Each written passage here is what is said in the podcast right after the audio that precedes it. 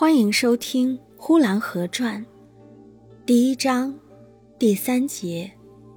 不幸。再说那染缸房里边，也发生过不幸。两个年轻的学徒为了争一个街头上的妇人，其中一个把另一个按进染缸子给淹死了。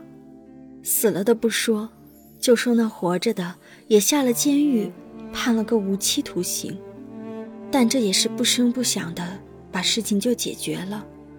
过了三年两载，若有人提起那件事来，差不多就像人们讲着岳飞情话似的，久远的不知多少年前的事情似的。同时，发生这件事情的染缸房，至今仍是原址。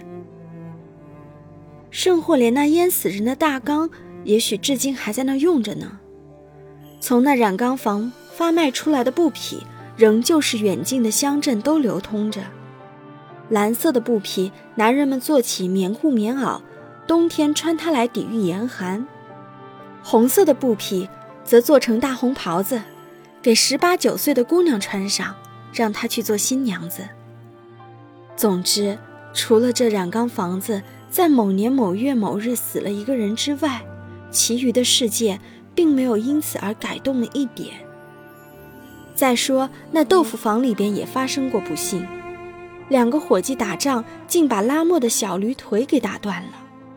因为他是驴子，不谈他也就罢了，只因为这驴子哭瞎了一个妇人的眼睛，也就是打了驴子那人的母亲，所以不能不记上。